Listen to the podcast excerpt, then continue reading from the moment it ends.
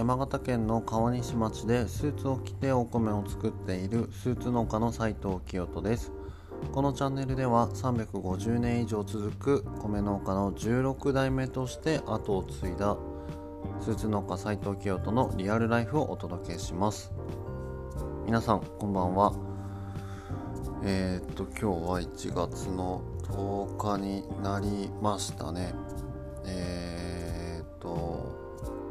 今は日付をまたいで12時過ぎなんですけれども世の中は3連休の中日が終わったところですね。皆さんはどんな3連休をお過ごしでしょうか？僕は、まあ、娘が幼稚園お休みなので昨日はえっ、ー、と雪遊びをしたり今日はあのちょっと妻の実家の方に行ってあの何でしょうね。姪っ子と遊んだりしていたんですけれども、えー、そんな感じで今日はですね先日えっ、ー、となりたい職業ランキングに農家は入っているんだろうかっていうお話をちょっとさせてもらったんですけどそもそもですね皆さん農家になるにはどうやったらいいかって分かりますかね？なかなかちょっとこれを言われてこうすればいいんだっていう風に出てくる方は多くはないのかなと思っています。でまあ僕みたいにあの家が代々農家でえーとその家を継ぐという形で農業を始めるっていう方がまあ日本では大半なのかなと思っているんですけれどもまあそうじゃなくても農業に興味があって、えーと、ゼロからやってみたいっていうふうに思って思っている方もいらっしゃるのかなと思うんですが、うん、あのそう思った時にじゃあ最初はどうすればいいんだろうってやっぱ皆さん悩まれると思うんですよね。まあ、ただ幸いにも現代はですねさまざまな検索サイトがあってそこで新規収納、えー、どうすればいいみたいな感じで検索をすれば、まあ、いろんな情報がたくさん載っていて、あのどうやったらなれるかっていう方法はすぐに見つけることはできると思うんですけれどもうんあの僕の立場から言うのもなんなんですが新しく農業を始めるって結構ハードルが高いよなっていうふうに思っています。というのも、うんまあ、やっぱその現代農業においては結構あの、まあ、もちろん昔と比べて機械化が進んでいってうん、まあ、その人の力だけで行う作業っていうのはだいぶ減ってきてるんですね。うん皆さんご存知ないかもしれないんですけどもうあの無人トラクタートラクターって分かりますかね？あの大きなうんと作業をするための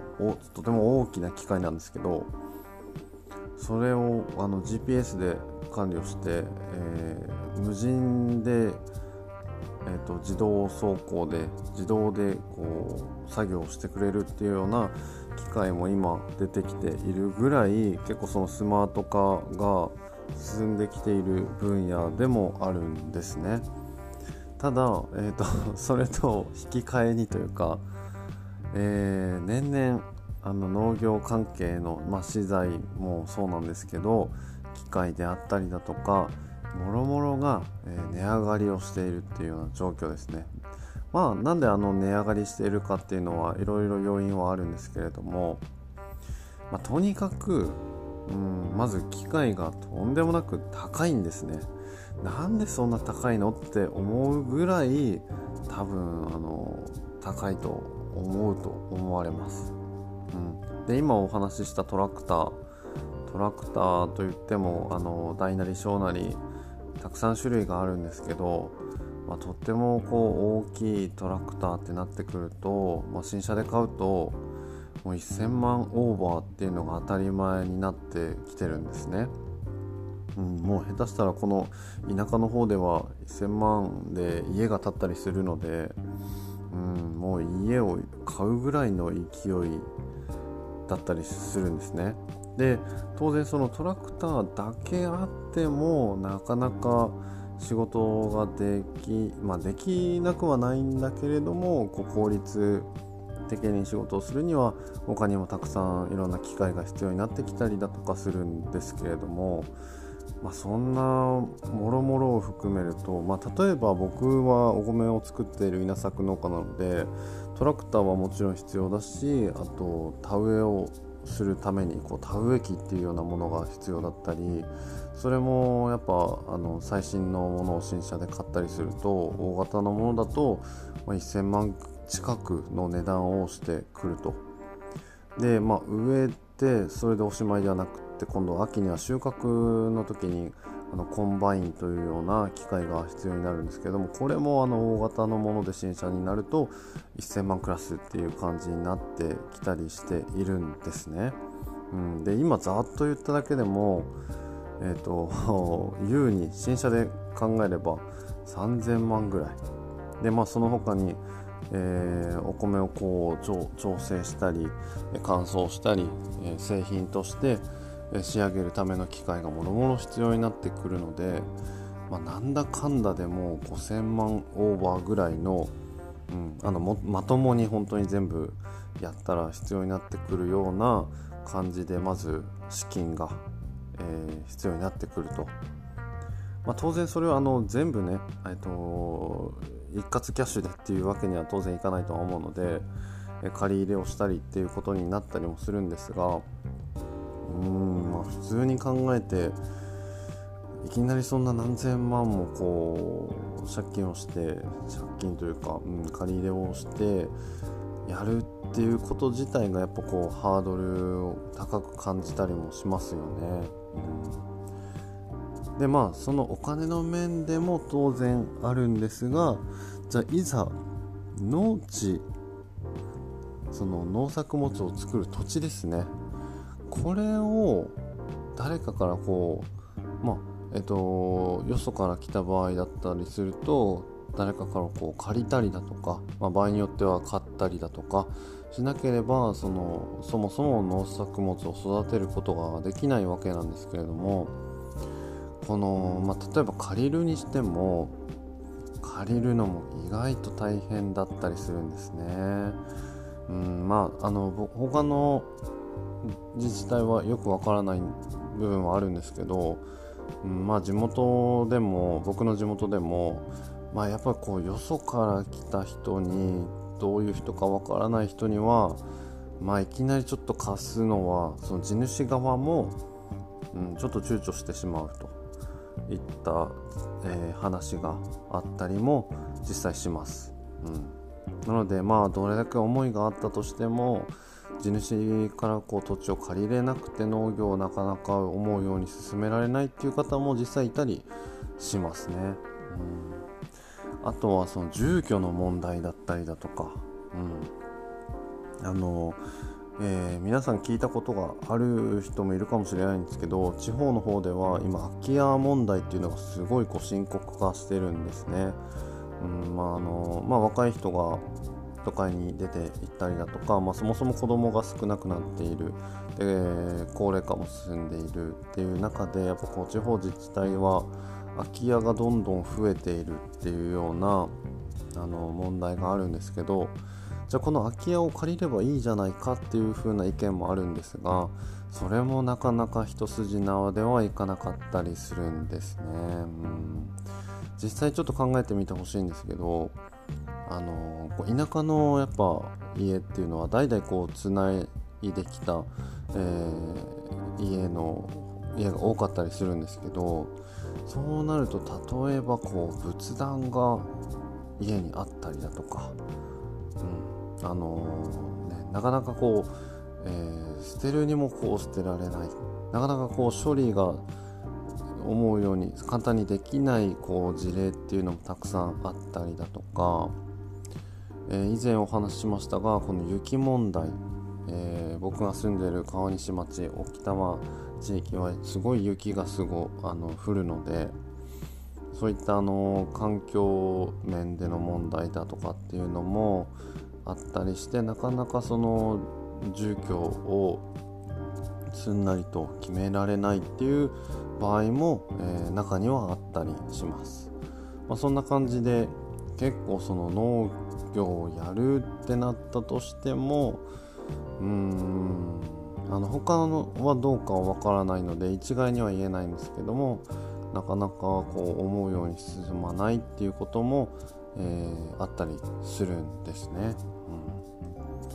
うん、じゃあやっぱこうやるのは難しいのかっていうふうに思われる方もいらっしゃるかもしれないんですけどうんうんと国として今あの資金面でのサポートであったりだとか住居面でのサポート、まあ、それはあの各地方自治体によって、えー、そのサポート体系はいろいろあるんですけれどもいろいろ今あの調べれば出てくることはたくさんあるので、まあ、ぜひまずもし気になった方がいたら、えー、調べてみるのもいいんじゃないかなというふうに思っています。で、えっ、と実はですね僕が住んでいるこの川西町というところにはですね、うんと、地域おこし協力隊という、えー、まあ、この地域おこし協力隊という事業自体はあの総務省で国の方で、えー、まあ、地方創生ということで、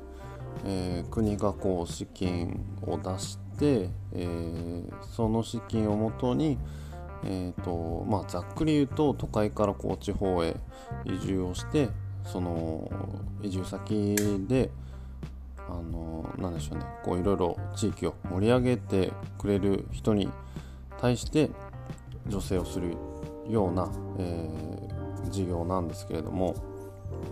その地域おこし協力隊の、えー、募集を毎年川西町はやっているんですけれどもその中にですねあの農業研修生という枠があるんですね。うん、うんとこの町内の、えー、農業法人をやっている会社とかに研修生として入っていただいて、えー、日々その法人で農業を学びながら、えー、国の方から生活費だったりだとかっていうのを、え、保証してもらいながらとな、えー、長くてもこう3年ぐらい研修をしてその後に、えー、まあ、独立をするなりっていう感じで農業やれますよというような制度があったりします。はいでまあ、僕の知り合いでもこの研修生として、えー、都会の方から、えー、来てくださって現在もこの川西町内で農家として頑張っている方も何名かいらっしゃいます。で、まあ、この制度がとてもすあのいい制度だなというふうに思っています。なのでもしあのこの放送を聞いてくれている方の中で農業に興味があって、えー、田舎の暮らしというのも興味があるっていう方がいればこの、まあ、川西町だけではなくて多分全国探せば他にもあのいろんな自治体で地域おこし協力隊として農業研修生として来ませんかっていう風な募集をしていることがあるんじゃないかなと思うのでこの制度を利用することで、まあ、あの前半話していた結構そのいろんなハードルっていうのをあの無理せずに、えー、クリアできる可能性があるんじゃないかなと思っています。はい、なのでちょっと今回この、えー、ご紹介をさせてもらいました。はい、というのもですねうんあのー、これは今に始まったことではなくってもう、下手したらもう10年以上前もう何十年も前から言われていることではあるんですけど全国的にやっぱあの今日本の農家ってみんな高齢化どの町も高齢化していてえー、新しく農業を始められる方よりもやっぱこう辞められる方の方が多い、えー、自治体が多かったりします。で結局それじゃあどうなるのかっていうと、えー、まあ、農家がいなくなるってことはその農地を耕す人がいなくなるっていうことはその農地が耕されなくなるわけですね。でそれは何を意味するかというと、えー、耕作放棄地という、えー、まあ、工作ができなくなった農地のことを言うんですけれどもそれがですね、うんまあ、やっぱその管理されなくなるってことは例えばこう雑草がこう生え放題になったりだとか、えー、まあ簡単に言うとこう荒れていくんですね。うん、でやっぱその荒れている農地が増えるっていうことは、えー、田舎のこうなんでしょうね管理する人があってこそのこう美しい田園風景みたいなものが、まあ、田舎の魅力として一つあるかなと思うんですけどこういったものっていうのもなかなかこう思あのまあ守れなくなってきてるっていうようなニュアンスが、えー、ただ正しいというか、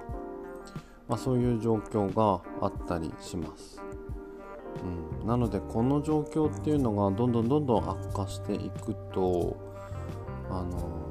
田舎のこう魅力というか、まあ、存在価値みたいなものもだんだんちょっとこうある種薄れていく部分があるのかなと。僕もこの業始めて数年前から結構この問題っていうのは深刻な問題だなというふうに思思いながら日々作業をしています。で僕自身も、えー、自分の家の経営っていうのがどんどんあの経営面積ですねあのお米を作っている面積っていうのが年々年々あの農家辞められる方が多いので、えーと、その僕の家に来年からお前のお前が作ってくれないかっていうことで頼まれることが増えてきています。はい、なのであのもうシンプルにまあ可能であれば、えー、農業やりたいっていう人がどんどんこの町にも増えたらいいなっていうふうに思っています。うん、まあこの農家が増えた方がいい問題っていうのもこれも結構議論すべきことなのかなというふうにも思ってはいるんですけれどもうん、まあどうせやるんだったらあのやっぱ僕がこのスーツで農業している理由の一つにどうせやるんだったらやっぱこう自分が楽しいと思えるような農業っていうのをやっていきたいっていう思いがあるんですけど、うん、どうせやるんだったら、まあ、その自分のスタイルもそうなんだけれどもこの町も、えー、農家の人が増えてなんかこう活気がねどんどん増えてもら増えてくれるといいなというふうに思っています。はい、なんかちょっと伝わりづらい感じになっちゃったかもしれないんですけれども、まあ、もしあの何か気になることがあれば、あのこの放送にメッセージでも構いませんし僕のあの例えばインスタの方に DM をいただいたりしてもあのとっても嬉しいですのでえっ、ー、と何か意見感想疑問があれば聞いていただければ嬉しいなと思います。はい、えー、ということで今日は、え、この辺で終わりにしたいと思います。えー、インスタのストーリーの方ではあの僕の本当にリアルな毎日というかっていうのをあの投稿していたりするのでプロフィール欄からえー、リンクいろいろ貼っていますのでそちらご覧に、えー、ご覧いただければありがたいです。はい、はい、では、えー、今日はこの辺で終わりにしたいと思います。また次回お会いしましょう。スーツ農家斉藤京都でした。さようなら、おやすみなさい。